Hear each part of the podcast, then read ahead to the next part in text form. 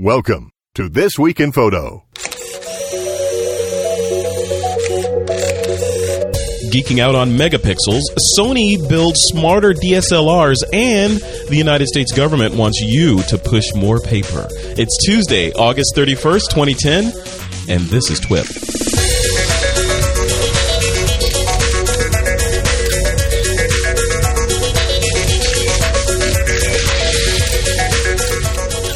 Bandwidth for TWIP is brought to you by CacheFly at C-A-C-H-E-F-L-Y dot com and Audible.com, the internet's leading provider of audiobooks with more than 75,000 downloadable titles across all types of literature. For a free audiobook of your choice, go to audiblepodcast.com forward slash TWIP and squarespace.com, the fast and easy way to publish a high quality website or blog. For a free trial and 10% off your new account, go to squarespace.com forward slash TWIP. This Week in Photo is also supported by the TWIP podcast app for the iPhone and iPod Touch. It's available on iTunes. For more information, head over to thisweekinphoto.com. And here's just a quick announcement before we jump into the show. Um, over the past week, we ran a Twitter contest giving away the entire Craft and Vision ebook library. That's 16 books. And we're wrapping up the contest today. We picked a winner, and the lucky winner is Kwame Johnson. Kwame Johnson. And uh, we've notified him by Twitter. And once we get his contact info, we'll send him his prize. So, congratulations to Kwame Johnson. Keep your eyes open for the next This Week in Photo contest. We should be running another one pretty soon. Welcome back to another episode of This Week in Photo, your weekly source of photographic inspiration. I'm your host, Frederick Van Johnson, and joining me today on the show are Mr. Alex Lindsay, Joseph Linaschke, and Mr. Ray Maxwell. Hey, guys. Hey. Greetings. Hey, greetings, and uh, thanks for coming on. This show is going to be just for the folks that are that have been listening to TWIP for a while. This is going to be a really sort of smart, smart show. So a kind of a departure well, from what we here. have been doing. That's the whole thing is that you know we We're feel like we all have to we're up our branching game. out. I mean, it was, Uh, you know, but Ray's here, so there's a lot of pressure on us. I know, I know. So get out your notepads and paper and, and calculators because and try to keep up because Nobody told me we were inviting the smart guy. What's that all about?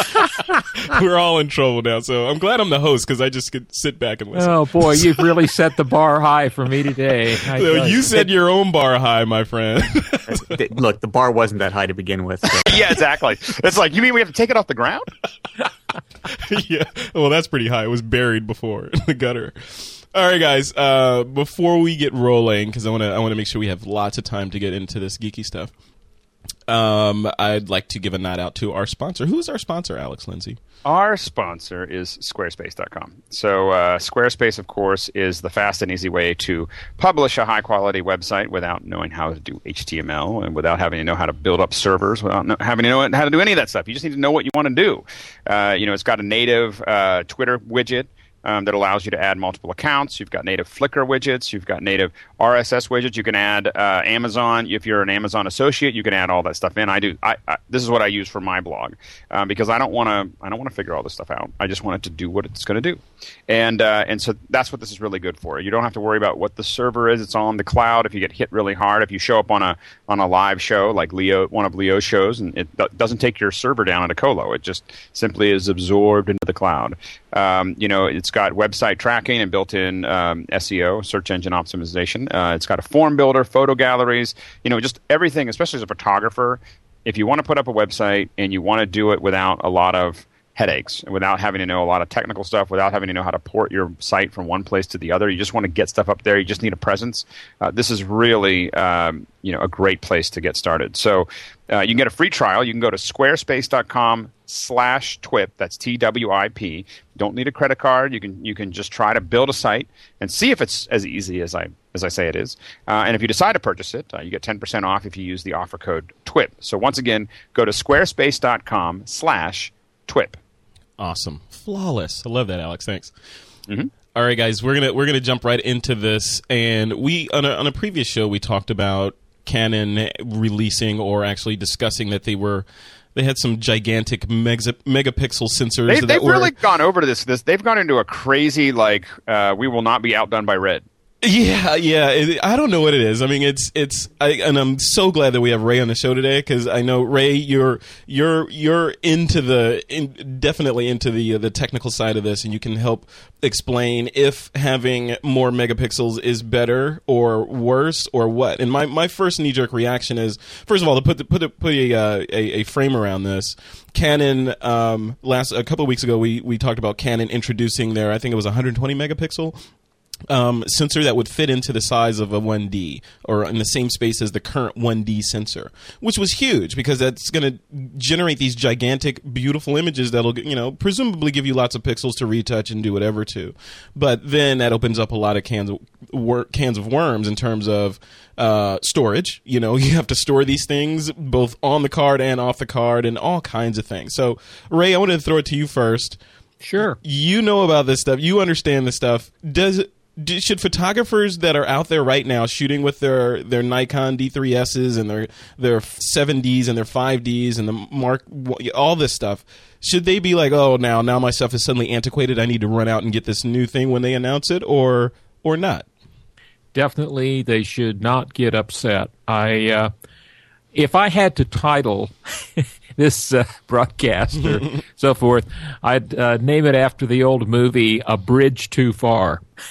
Uh, there are limits, and in this case, there are uh, the laws of physics that limit this thing, and uh, and it has to do with the properties of light, not the design of the lenses or the design of the chips. Uh, there is a limit to what light can resolve. And uh, I did some calculations when I saw them announce this new chip, and the uh, the pixel size. Now, not the chip size. The ch- this chip is an APS-H size, which is like the 1D, and uh, it's 20 by 29 millimeters. But if you do the math, you'll find that each pixel is roughly two microns square. Okay, mm-hmm. two microns. Now that's two millionths of a meter. That's what I was going to say. What is what? What? How, what's a, a good rule of thumb to understand how big a micron is? Right. It's it's small. now it's micro. Now, now, what what we want to compare it to is a wavelength of light, and visible light ranges in wavelength from 400 to 700 nanometers, or if we convert that to microns, the unit I spoke about with the meg- with the pixels, that's 0.4 to 0.7 microns. So a nanometer is a, a thousandth of a micron. You know, so now we're getting into billions of meters. You know, so uh, a wavelength of light of red light is 0.7. Let's just round it off and call it one micron. Uh, these pixels are only two microns. Now, it turns out and now we're going to, okay, fasten your seatbelts. We're going to dive into the deep end of the pool here. Spin, spin your propellers right now. right, that's right. Spin your propellers. And uh, we're going to talk about a guy by the name of Airy. And he was a physicist way back when that said, you know what? In any optical system, there's a limit to what that system can resolve. And it has to do with the size of the opening or the aperture of the optical system. And the bigger the aperture, the smaller a feature it can resolve. When you run light through a aperture or a hole, it has an effect on the on the light waves, and there there are interference patterns created and so forth. And uh, in physicists today refer to these patterns of interference and the and the minimum resolution or maximum resolution you can achieve as an Airy disk, named after this gentleman uh, by the name of Airy. And if you want to see an entire um, you know write up on this, you can go uh, to uh, let me get it up in front of me here, Cambridge. Uh, incolor.com. So that's cambridgeincolor.com and go to the tutorials and go to the advanced tutorials, and there's one on diffraction uh, of photography, and it explains all about airy discs and the limits of light. Now, keep in mind, I keep emphasizing this is a limit of light itself. It's not a limit to the chip design. So, right, Ray, put it yeah. put it put it in perspective for because I know a lot of photographers are out there like, what did he just say? You know, Yeah. so they like for the for the guy that has the you know a 5D and he's just you know maybe he's just getting into HDR, maybe he's shooting weddings or whatever, you know, and Right. the main metrics that have been in that guy's head are light sensitivity, meaning you know how dark can the room be and I can still get a usable image without using flash, um, and of course sensor noise and that kind of thing. So these these this new technology that Canon is about to introduce, how does that affect that world or the the world of the average guy without getting into this the Right. you know the dark matter between the pixels? You know Right. what what what Okay. how does that how does this new stuff affect them? Here's where it hits in the real world. Back again to pixel size, the size of each individual pixel. The larger the pixel that you have, the higher the dynamic range, the more photons that pixel can capture. Uh, the lower the or the better the signal to noise ratio, therefore lower noise in your pictures. Uh, and uh, um, well, those are the those are Well, the right. main things: lower noise and higher and better signal to noise ratio. The larger the individual pixels are, Right. and Right. then finally there's diffraction limiting. Now, so let me give you some real world numbers. Right, right, right, right. Can I can I can I try to simplify this and just see Sure. if it if it you tell me if I'm being accurate or not.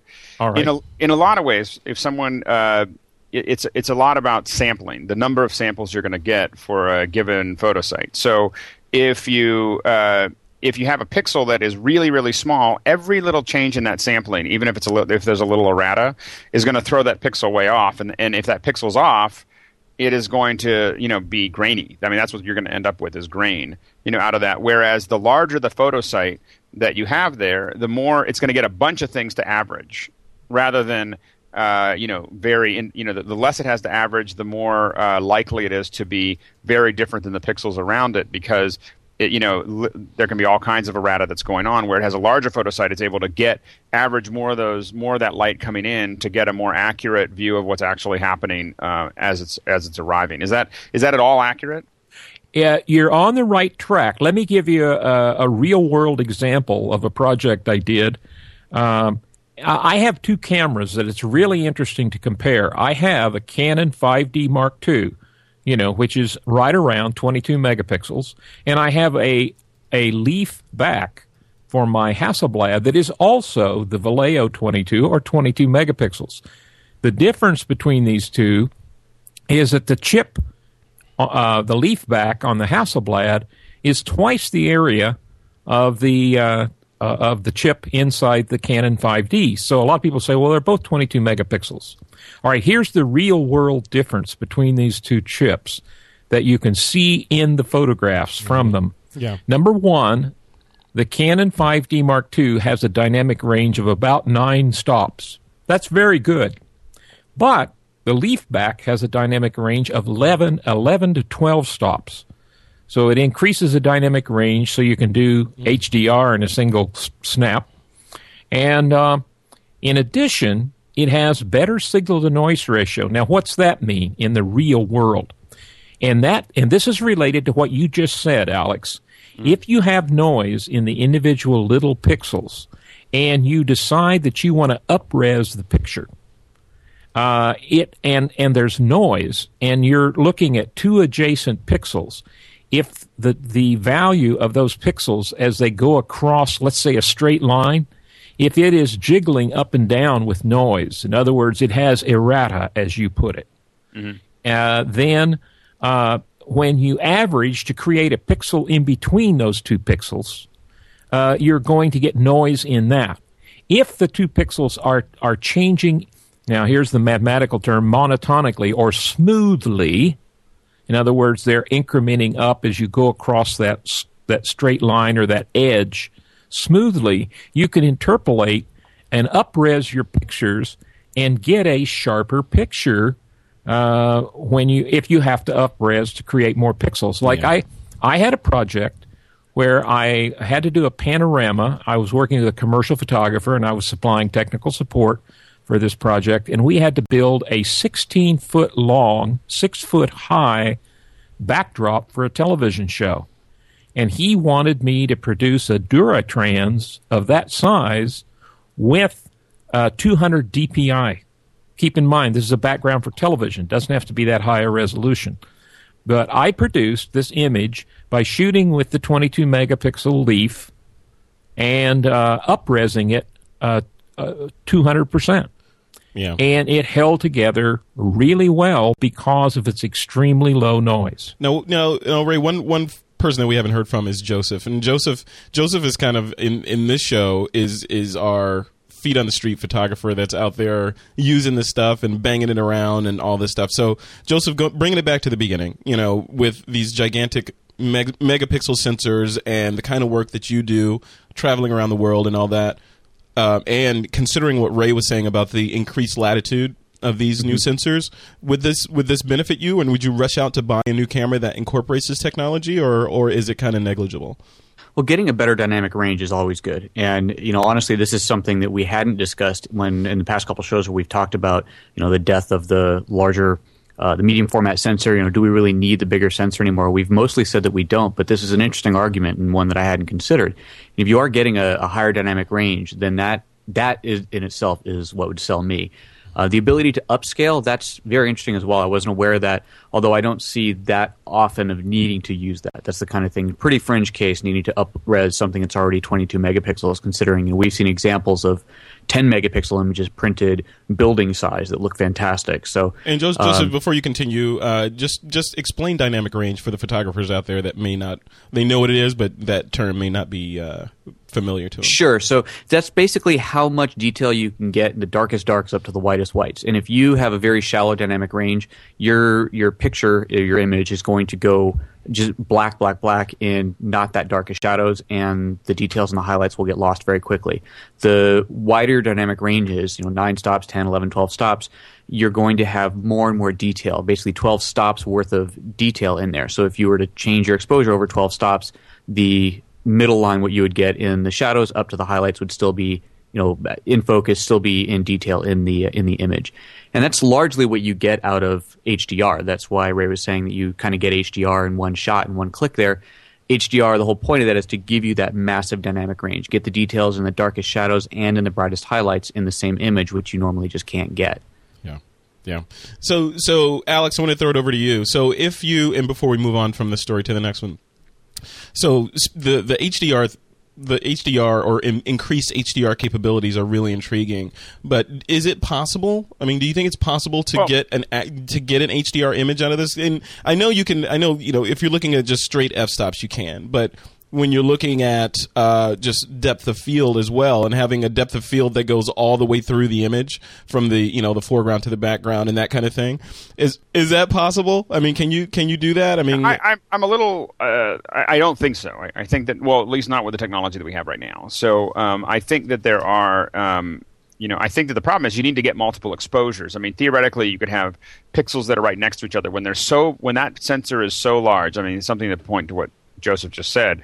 When that image is so large, you could say, well, I'm going to take every three pixels that are next to each other, and instead of having them trying to capture the image, I'll have them capture three different exposures.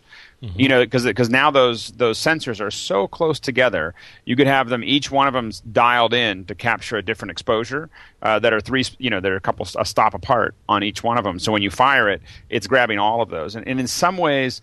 That's what uh, you know. Some of the cameras are doing, where they have a, a fractional uh, sensor. So they have a larger sensor and a smaller sensor, and the smaller sensor is getting less light. And what it does is it they're building a little bit of uh, uh, some you know uh, increasing the dynamic range using those those types of sensors. I think that that would be how you might use 120 megapixels when you don't really need 120 megapixels. Um, you know, because I think most of us don't most of us don't need the 23 megapixels that we that we're getting. You know, 25 megapixels or whatever it is that we're getting with some of these cameras. The, you know, the big thing that I have is that a I don't need that much size. The only thing I could see that this would be useful for is oversampling. You know, so you get this massive, you know, 120 megapixels, 13,000 pixels wide or whatever, and then when I make it half that big, it'll mush all that together and make it theoretically average out a lot of the errata that I think is going to show up in the in what the chip's doing. I I do think that this is the the not the direction that I would love to see companies go in. I don't really care about 120 megapixels. What I really want is exactly I think what all of us are pointing to on the show, which is that what we really want is light sensitivity. Mm-hmm. We want smooth imagery at night. you know, like, and I think that what's interesting is is that that is more important to I think while we're pros or kind of pros. I mean, I'm not. I don't. I don't. I'm I'm not a. I'm not a photographer all day, but but because I use it professionally, you know, you were you, you could argue that we're a specialized group of people, but I would argue that the most important thing to the average consumer photographer who has a point and shoot, who is shooting pictures of their family in their house at birthday parties and everything else, the most important thing to them is light sensitivity. They, but whether they know it or not, um, they're they're sending all these to their friends on the internet. They're putting them on Facebook. They're putting them on you know all these other places. And what's really really important to them is that it looks great and, and most of them are shooting in low light. They don't have lights to bring with them. They you know it's it's an imperfect situation and i think that i'm, I'm hoping that we're really going to see them focus see camera companies do what nikon started doing which is focusing more on light sensitivity and less on resolution because you know i think that this is not in my opinion the best direction best use of canon's technological prowess. But Yeah. i would say that the other chip that they talked about is a great example What what chip was that?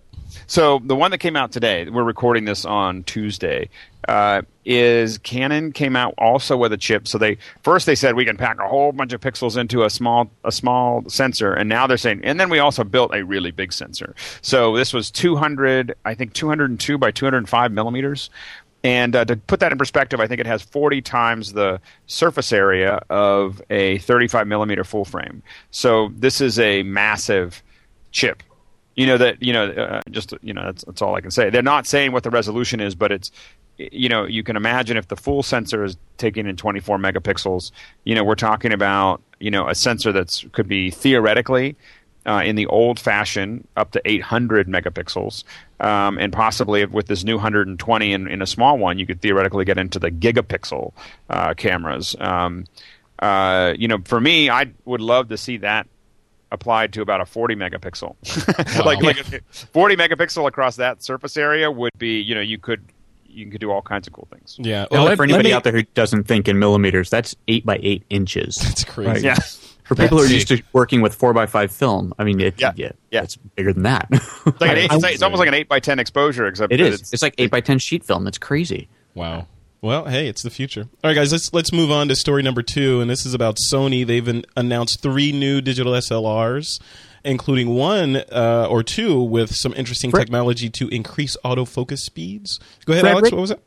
Can, can I can I just summarize something real quickly on that before we leave that? Absolutely. Go ahead. Okay. Uh, one, this new 120 megapixel chip with the, these little bitty pixels is going to have less dynamic range than the older chips with the larger pixels. You know, where there aren't as many. I want to be sure because I, I, I, I thought I heard somebody talk about this chip like it's going to have big dynamic range. It won't.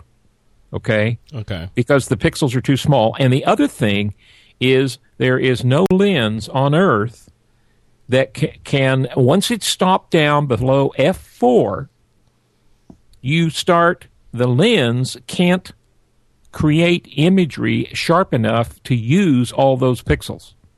Oh, You so it's, it's yeah. So it's a it's a function of just limited. it's just Okay. it's plain old physics, right? You can't Plain old physics. Can't change no, light. Yeah. No design or anything is going to be able to, to use those 120 megapixels below, or sorry, stop to down, meaning at f5, 6, f8, f11, f16, you've lost the resolution because the light, when you run it through a hole that small, cannot resolve detail that fine. Yeah. Yeah. So, So- yeah. so So, it's, it's a function. limited, It's a function of, of the physics itself, or the physics Yeah. physics themselves, and you get to a get to a level where, um, yeah, you could you could build all the greatest technology in the world, but light ain't changing. You know, so Right. there's only So- so much you can resolve. So to summarize, a chip with those small pixels is diffraction limited at a very low aperture. It has less dynamic range uh, and has a poor signal to noise ratio, and that's it. Excellent. Excellent. Cool. All right. So people are gonna have to rewind that segment just to make sure they understand all that stuff because I, I know I'm gonna have to. All right. Uh, what I what I was jumping in before uh, the next story was Sony introducing a, three new digital SLRs, and two of them have increased autofocus speeds. And these are their these are some of those cameras that have that sweep to do panorama do panorama things and 3D and all this other crazy stuff. Alex, have you looked at these cameras and and are these going to replace your 5Ds that you have Right. in your offices right now? Well, Sony's been playing with this panorama function for a little while. In fact, if people go back and look at some of the PMA coverage that we did, uh, we've shown this where it's pretty amazing technology uh, where you can simply just sweep your camera across a panorama and it just builds it. It's what I'd love to see in an iPhone, to be honest with you. I- Isn't there an app for the iPhone 4 that does that? Uh, There is, yeah. I don't think it does a panorama. It does like a you pan the camera. If we're talking about the same app, you pan There- your a couple- phone and it there's a does like a bunch of different images and Yeah, kind of stitches them together. there's actually a few of these, and one of them will actually try to stitch it all together. Um, in my opinion, it doesn't do that very effectively. Um, you know, kind of there's a lot of smearing and ripping and stuff like that. There's another one that just collects all those images together, and and so you know nothing's really doing that super well. This the Sony stuff that I saw that I've seen at PMA is as good as. Uh, uh, it's really, I mean, as good as what we see in Photoshop, and, and you're just sweeping across. It's a pretty, pretty amazing um, thing. It's just taking, it just turns the video on and just kind of sweeps across as you go, um, and, and stitches all those things on the fly. It's instant, and so you know they're, they're really cool. Um, it's still not, you know, it's not enough, you know, for me to, you know, uh, uh, give up my my Pano rigs. Yeah, yeah. I mean, do you just to take it on a slight tangent and not to go down this rat hole at all? Because we beat it to death. I think it was last year and earlier this year. But the, the by having all this processing power in the camera and having the computer in the camera do this on the fly digital manipulation of your images, uh, does that mean with these new cameras everything you shoot is a lie now, Joseph? I'm not, I'm not quite sure how we got to that, but I have a way of moving things around. no, the I mean the panoramic thing that's that's just a great feature. The ability to do that. Um, I mean all the other features that we're getting out of these cameras, faster autofocus, sweep to build a panoramic. There's no lie about it. It's just getting you a, a better, sharper, higher quality image. It's um, you know it's it's all towards the uh, towards the path of getting the perfect picture, I suppose. Yeah, Ray, what do, what do you, what do you think about these this new technology that's coming into these Sony's and and other cameras? Well, this is this is where the horsepower, Moore's law, and you know computing power, more memory in a smaller space, more computing power. This is where it pays off in these kinds of features. And uh, once again, uh, um, you know, to me, it's all on the good side of working in that area, and that's where I think they should focus their energy, not in adding more megapixels. And See now, you now know, I think I think that that I, I, I'm, we've talked about this. And Ray, we probably have missed our ongoing conversations about this. But my opinion is, is they should let they, they should let people with Androids and iPhones worry about the software that the computer that the camera runs. and the only thing that I care about is that they figure out, you know, make great sensors and great interfaces for our our other devices to control them. Hmm. You know, because I think that they the problem with it is is they make a lot of these features that are fine, but they're always just fine. You know, and they're not. You know, they're never great features. Um, you know, they're always you know because they're always very limited, and you know they don't have a concept of upgrading. Up, you know, upgrading software for the phones. You know, it's like it's whatever it was when we released it, rather than it could be a sensor with a lens. And of course, that's probably why they don't do it.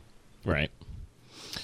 All right, guys. Uh, this next story up is um, pretty interesting, and and Joseph, I'm glad you're on the show today to talk about this because you, amongst the three of us, you are the kind of working pro that is that this is going to impact the most right now. I mean, it'll impact a lot of people, but I think in this panel, you're the guy. So you wanna you wanna take us through the story? Yeah, sure thing. So it's it's a new 1099 requirement that uh, that the government has come up with, and basically what this comes down to is if you're paying a person or corporation more than $600 in a year, uh, and that can be for goods or services, so it's not just for services. It means if you buy something, you must report that to the IRS, and that's fine. Um, you know, and the person you pay, but you have to report it via 1099. So it means you have to fill out a 1099 for every person or company that you have purchased anything from over $600, valued over $600.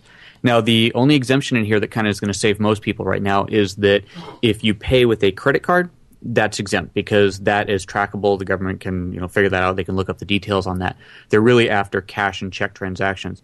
But that can be a real problem. You know, if you have a vendor that you use, like a catering company or something that you regularly write checks to, um, or just you know you buy a lens from somebody that's over six hundred dollars, you're going to have to fill out a ten ninety nine for them.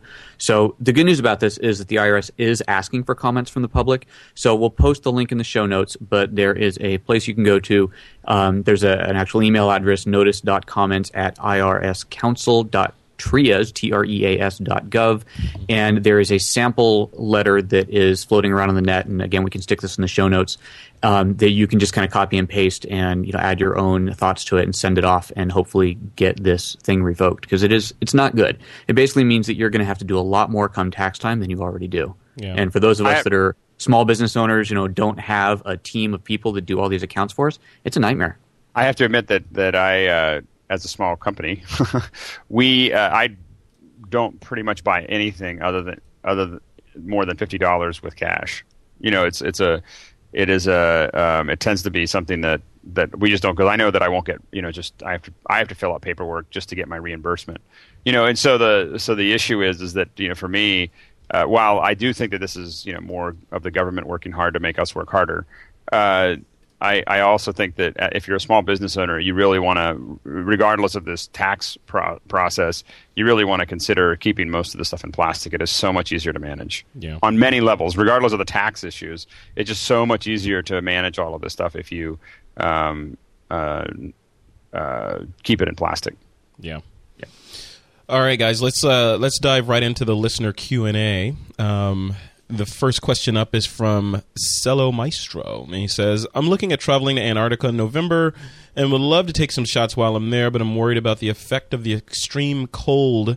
Or that it might have on my camera. How do you go about shooting in cold environments like this? Do you need special gear? Is it dangerous to change lenses, etc.? And what other problems can I expect, like exposure for snow or focusing problems? Uh, and he says he's using a Panasonic GF1 with various lenses. So we've got the travel junkie on the show. So travel junkie, what uh, what would you say that uh, that our maestro needs to pay attention to while he's traveling in these Arctic temperatures? Well, we've talked about shooting in cold weather environments before on the show, but the Antarctic's a little bit of an extreme. I, I had to look this up because I was just very curious. Um, it, it gets cold there. It gets down to minus 115 degrees, uh, minus 140 Fahrenheit. That's Fahrenheit. Minus 148 Fahrenheit with wind chills. So we're talking about a, slightly cold weather environment. And the operating temperature on that camera is actually only 32 to 104 degrees Fahrenheit. Uh, so zero Celsius to 40 Celsius. So your camera is going to stop working long, long before, uh, you, you know, it, getting out in this kind of cold environment. Your camera's going to stop working pretty quickly. Now, that said, those those limits that the camera manufacturers set aren't you know written in stone. It's not like if it goes to 31 degrees, suddenly everything's going to stop. But you're going to start running into a lot of things like your batteries are going to die very very quickly. So first bit of advice is to have extra batteries with you. Keep those batteries in your coat pocket. Keep them warm so that when you're swapping them out, they're not already depleted because they've been sitting in a cold bag. Uh, if you when you go to bring the camera back in back indoors back into your igloo or wherever you're going to be down there uh, you put it into a ziploc bag before you bring it in so that the condensation forms on the outside of the bag.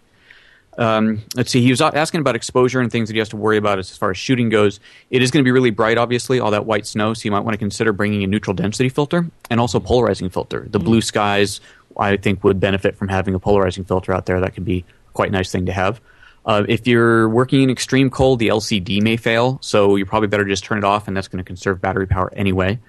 And that's pretty much it. You know, oh, he asked about changing lenses as well.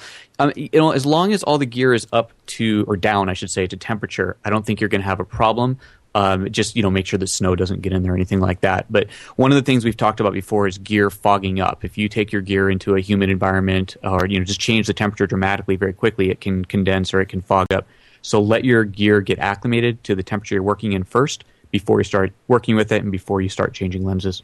That's awesome. That was a great response. I think that that might deserve a blog post in and of itself, right there. that was really good. How to how to travel around with your camera. Now, Alex Lindsay, you've never. Tra- I mean, I know you travel to the uh, to Africa all the time. So, never have you ever traveled to any place where the temperature was opposite of that that you find in Africa? Well, I, you know, I we actually did a shoot in uh, the Seychelles, um, which is a for those of you who don't know what that is, that's a little uh, island just north of Madagascar, or group of islands, hundred and some islands, and uh, and we were doing a shoot at a at a uh, factory that had a lot of refrigeration. and the fascinating thing there was you had 95% humidity and uh, you know about 90 degrees outside, and then refrigerator conditions inside, and uh, it turned that, and then of course in different parts of the factory it was cold, uh, where you know, and then and then the other parts were room temperature, which was 90 degrees and 95% humidity. And taking the cameras in and, in and out of that turned out to be a much more uh, challenging situation than we expected. Um, you know, we did a lot of the basic things, but what we found really was is that the heavier, the more glass the lens had, the less response it had to the you know to the, the change in temperature Yeah. and that and i just didn't think that that was going to be as big of a deal as it turned out to be but like our little ex1 um, you know would just go crazy while the $80000 lens that we had sitting in front of the, the RED camera um, didn't change much at all it, it fogged up a little bit and then it was like okay i'm, I'm okay Interesting. so it, it does make a huge difference uh, what types of lenses you're taking Now, Ray, Ray, I know in another life you are a private pilot or a pilot, or you like to fly and that sort of thing. And um, from some recent experiences that I just had, uh, jumping out of planes and that sort of thing, I know that there's a drastic temperature change from, say, thirteen thousand feet down to, say, ground level. Um, i- i- have you, you know, when you're when you're up there? I mean, have you? Are there any special precautions that you need to take? You know, if you do anything with doors open or anything special like that? Yeah, uh, well, you, by the way, you the, it's called temperature lapse rate, and it's three degrees per thousand. So at ten thousand, you're thirty degrees Fahrenheit cooler than you are at ground level, uh, as a rule of thumb. Okay. And uh, so uh, the the main thing, uh, it's not so much with the current cameras, but uh, you had to be very careful with the old Graflex and stuff, sticking them out in a wind stream because you blow them apart. Yeah. um, Don't and don't spit in the wind, Ray. Is that what saying? never TT into the wind, son. That's what Daddy said. There's there's the title of this episode right there. so, at any rate, uh, I, by the way, I talked to Michael Reichmann once, who's done a lot of trips to Antarctica, and I asked him about this subject, and he said that that the cameras operate at considerably lower temperatures than the manufacturers. His experience that they operate at considerably lower temperatures than the manufacturers specify, but where he did have a lot of trouble uh, was in areas of high moisture and condensation problems, as you've just touched on. So that's the thing. I would say uh, one of the tricks I've heard. Uh, I haven't personally tried it. Is put your camera in a bag, leave it in the cold, uh, but put desiccant in the bag to suck all the moisture out of it. And then when you take it out of the bag, it's less likely to uh, fog up. Where do you where do you get desiccant at? I mean, I've seen it in boxes of things that I buy, but is there a place to purchase that like off the shelf? That's a good point. It's silica gel, is what it is. And- Actually, there is. Yeah. Blue cat litter. So I, I learned this one from uh, the TWiT show. Andy Ihnatko was talking about this. You can buy that blue that cat litter, but it's blue. It's silica gel, really cheap. It's you know seven bucks for a ten pound thing or whatever. And if you went and bought silica gel, it'd probably cost you a hundred times that if you bought a little packet of it. But because it's marketed as cat litter, it's cheap. But it is just blue silica gel. And I actually used it once when I got my iPhone wet, and I stuck my iPhone in a bag full of silica gel and left it there for a couple of days, and it sucked all the moisture right out. Really? Look Yes, at sir. that. That's a that's a tip right there. So you'll definitely uh, have to remember that. Joseph, you're just full of tips today. What's going on? Did my homework. I think the, the the East Coast is doing well for you there. Well, it's because I don't go out much. So Oh, there you go. There you go. Yeah, you're the shut in. I get it. All right. Uh, question number two. It's from uh, Adam Beinslev. He says, I'm a member of the This Week in Photo Flickr group, but I'm having a hard time figuring out what to use it for. What's the general idea behind that group? What does what discussions belong on Flickr rather than here? He's talking about thisweekinphoto.com. Uh, in the forum, is it generally for posting photos that we also link to here for critique, and is it for competitions? Um, so the the the Flickr group, which is now over ten thousand members or ten thousand photos strong, I think it's no, it's hundred thousand photos strong, generated by over ten thousand members or almost ten thousand members in there. And the the main purpose of that group initially, I think, was for competitions, but we've since moved those over to this week in photo forums. But the Flickr group itself is an amazing kind of place for you to post lots of your images in there and get critique and start discussions with other This Week in Photo members or TWIP members and sort of get that thing going. The forums are more of a discussion area. Like, you know, for example, Joseph might write a post in the forums about the silica gel thing, you know, that kind of thing. Whereas the the Flickr area is more of a visual medium where you you did 15 shots in the Antarctic and you want people to look at them and tell you if you did a good job or not, you'd post them there. So that's the uh, those are the ideas. Um, uh, Alex, do you have any varying opinion on that? Um, yeah, it's just a you know it's a place for you to share you know what you're doing. And, you know, there's a, some people are just comfortable in different areas. They want to go to our website or they want to go to Flickr, and I think that you know wherever you're most comfortable, this is a good place for you to you know. Uh, I, I know that Frederick and I have been talking a lot about a lot of the other things that we could do, but I think that's probably the just where people are most comfortable. We want to provide a couple of different outlets. Yeah, yeah, definitely.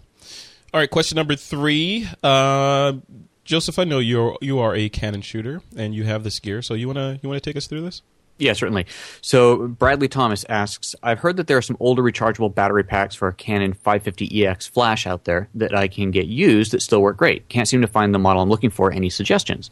Uh, so the the one that comes from Canon that Canon makes is called the CP-E4, and new that costs $185. It's not cheap but it's a great, great solution. What it basically is is an external battery pack holds up to eight AA batteries, and of course those can be rechargeables. And um, I think we've talked about on the show before. Eneloops are the rechargeables that I really like, and uh, E N E L O O P S Eneloops, and those things are really, really reliable. Very good batteries. But anyway, so you put eight of these rechargeable batteries into this pack and plug the pack into your flash and you now have eight instead of four batteries that are recharging your strobe. So it recharges a lot faster. The you know after you fire the flash, it recycles a lot faster. Now digging around, I did find a couple of third party ones that were remarkably cheaper. But you know you always get what you pay for, so proceed with caution. I'd look for reviews. But I found one by a company called Opteka that holds six batteries, and that was only forty dollars. And then one by a company called Jenko for $30 that also holds eight AA's. So there's a few different things out there. And anything that you can buy new, I'm sure you can find used on eBay or Craigslist. So it just takes a little digging around. Knowing the model numbers is what helps, though. Very cool. Perfect. All right, guys, let's uh, let's dive right into the very special time on the show, the picks of the week. Um, this is when we each of us will pick a piece of software, hardware, gear, workshop, whatever, as long as it's photography related. And Ray, um, I'm going to throw it to you first. What do you? What's your pick of the week? Well, I've uh, picked out something that's uh, almost the polar opposite of uh, what people think of when they think of me. Uh, they usually think of deep geek and techie stuff. But I want to put in a plug for a uh, magazine I subscribe to uh, that is aimed almost solely at the aesthetics and the creative side of photography that I think is a nice balance. And it's a magazine edited by Brooks Jensen called Lenswork. Mm. And uh, you can find all, of, all about it at lenswork.com. And something he's doing that I think is really fascinating. Number one, he's he's producing a print magazine. It's a small format, um, and he's doing it on a um, sheet-fed press, not a web press. So it's and it's do, using 20 micron stochastic screening. So the tonality, and it's all black and white, by the way. It's printed in duotone. And it is beautiful work. Uh, uh, he has different photographers in it every two months. It comes out six times a year. And then on top of that beautiful magazine that he produces, he is producing a DVD called Lenswork Extended, and the entire contents of the magazine plus additional material, including color work, uh, is produced in PDF. So he is doing some very creative things that involves uh, print, text, pictures, video, and audio interviews with photographers uh, in his Lenswork Extended. Oh, that's cool. So that's right. at that's at lenswork.com. Folks can go there to check that out, and we'll definitely link to that in the show notes. Um, and next up, Joseph, what's your pick of the week? So, as most people, as most listeners know, uh, you know, obviously I use Squarespace. Everybody knows that, but I also use SmugMug to host my pictures, and I often will link my pictures from SmugMug over to Squarespace. Now, as you also all know, I am an Aperture user, and getting the pictures from Aperture up to SmugMug is obviously a step that needs to happen. And there's a couple plugins out there, and I've used one for quite a while, but I just got uh, hinted upon a new one called SmugIn Pro for Aperture. And I just found this the other day and got into it, and I absolutely love it. There's actually a free version and a $20 pro version. And the pro version gives you the ability to not only upload pictures to your uh, to your Squarespace account, uh, sorry, to your SmugMug account, account, but also to replace them. So this is one of the things. If you if you put a picture up on Flickr or whatever, fine, and then you decide you want to replace it, obviously you can delete that picture and then um, you know and just upload a new version of that. But then all of your links that may already be out there have just broken. With Smug Pro, uh, SmugMug, you can upload a photo and then replace that photo at a later time. Say you you know make some more edits to it or whatever, replace it, and it just swaps it out, and all the code stays the same. Well, this plugin, SmugIn Pro for Aperture, actually allows you to do that directly from within Aperture. So I can just be in Aperture, I can choose an image, hit upload, send it up there, and then make a change to that image, hit upload again, and it says, "Oh, this image already exists. Do you want to replace it, or do you want to upload it as a separate one?" And you can do that. So I actually just wrote a big long review of this up on ApertureExpert.com. So if you haven't seen that, head on over there to check it out. But the plugin is SmugIn Pro for Aperture. Very cool, and we'll we'll definitely link to that in the show notes and wherever else we can. So perfect. All right, uh, Mr. Alex Lindsay, what is your pick? So I, you know, sometimes I take photos and I really like them to look like paintings, you know, and I want to do it on my iPhone. And um, so I, uh, there's this new application that was released today, just today, and mm. I've been I've been playing around with it, and it's called Photocopier. And um, and so this is made by Digital Film Tools. Now, the thing to know about Digital Film Tools is they they do really high end. Uh, they build a lot of high end filters. So this isn't somebody kind of futzing around with, uh, oh, I wonder if some filters would work. Uh, these guys really know what they're doing with image processing. And so what they're doing is uh, if you want your photo, you can take a photo or you can load one in and you want it to look just like, let's say, Monet, you know, but, you know, uh, or, you know, or, or Munch, the Scream, or Picasso, the accord- accordionist, you know, and, and you want it to have the same texture and the same you know uh, color space and everything else uh, you know this you can actually have it it's going to grab the colors and remap them and then also take into account all of the texture and add it to your little photo. So um, it's nifty you know it's like 99 cents or 199 or something like that and it's just a lot of fun. So I, I, I, I've done some pretty expensive ones lately so I thought I'd just give everybody like a, a fun thing to download to play with your photos on your iPhone. Very That's cool. It. That's awesome. All right I have a note. I'm going to download that all right, and my my pick is uh, this just came out yesterday. It was uh, the an update to Lightroom three, so they they're up to version 3.2 now, and they among other things like increase or they increase the number of lens profiling or profiles that are in there for distortion correction and, and that sort of thing. But they also added in the feature to uh, synchronize and upload to Facebook and SmugMug. So very similar to what Joseph was was talking about via the plugin, uh, they added it into Lightroom 3.0 natively. So. Uh, you could do it before with Flickr. So basically, you could select. Basically, it's uh, if you're familiar familiar with Lightroom, it's kind of like creating a collection that was uh, synced to another source, whether it be a simple folder on your hard drive, which is what a lot of people use for syncing to their iPhones and iPads, or to a service like uh, Flickr. And the cool thing is you sync it up there, and as you make changes down on your computer, you can click a button and it'll automatically replace the images that are uploaded with the changed images. Well, now they've increased their their service universe to include Facebook and SmugMug. So really cool stuff. Free download, of course, if you already own Lightroom. They're at version 3.2, and we'll definitely link over to them in the show notes as well. All right, photo mission time. Um, every week we challenge our listeners to challenge themselves photographically uh, to uh, basically accept our mission and shoot photos and upload them to the forums. And sometimes we even award prizes. And, you know, sometimes has been every single week we've awarded a prize. Uh, last week's mission was entitled Annoying. And the winner was Dazza 17, D A Z Z A 17 from Australia with a shot that uh, they call Annoying Dad. And we'll link that link to that in the show notes. So check it out. Click over on that link and leave uh, leave Dazza 17 a comment or two uh, about what you thought about their photo and or tell them congratulations. And hey guys, you know what time it is? We're at the end of the show. So we're, at the, we're at the end of the show. How fast did that go? You know, my propeller is still spinning from the top of the show. Um, Ray, where can people find you online? Uh, they can uh, follow me on Twitter uh, at Color Guy, U.S. spelling, C O L O R G U I. Got it. All right. And Joseph, where are you? Uh, for Aperture, it's apertureexpert.com. And for the photo stuff, head on over to confessionsofatraveljunkie.com. Wonderful. And Mr. Alex Lindsay, where are you? You you can find me on the Twitters.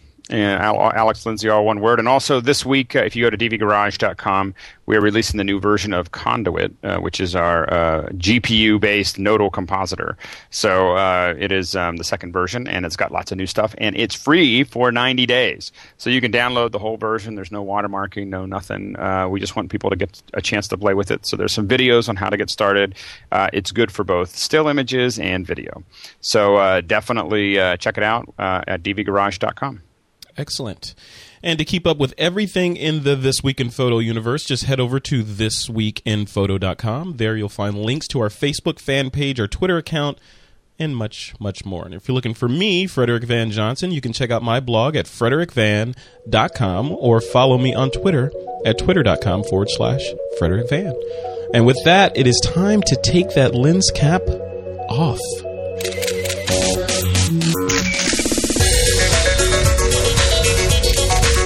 Bandwidth for TWIP is brought to you by CacheFly at C-A-C-H-E-F-L-Y.com and Audible.com, the Internet's leading provider of audiobooks with more than 75,000 downloadable titles across all types of literature. For a free audiobook of your choice, go to audiblepodcast.com forward slash TWIP and squarespace.com, the fast and easy way to publish a high quality website or blog. For a free trial and 10% off your new account, go to squarespace.com forward slash TWIP. This Week in Photo is also supported by the TWIP podcast app for the iPhone and iPod Touch. It's available on iTunes. For more information, head over to thisweekinphoto.com. This Week in Photo is a PixelCorps.tv production, produced by Suzanne Llewellyn, with technical producers John Riley and Alutha Jamakar. The show's content contributor is Eric Horton.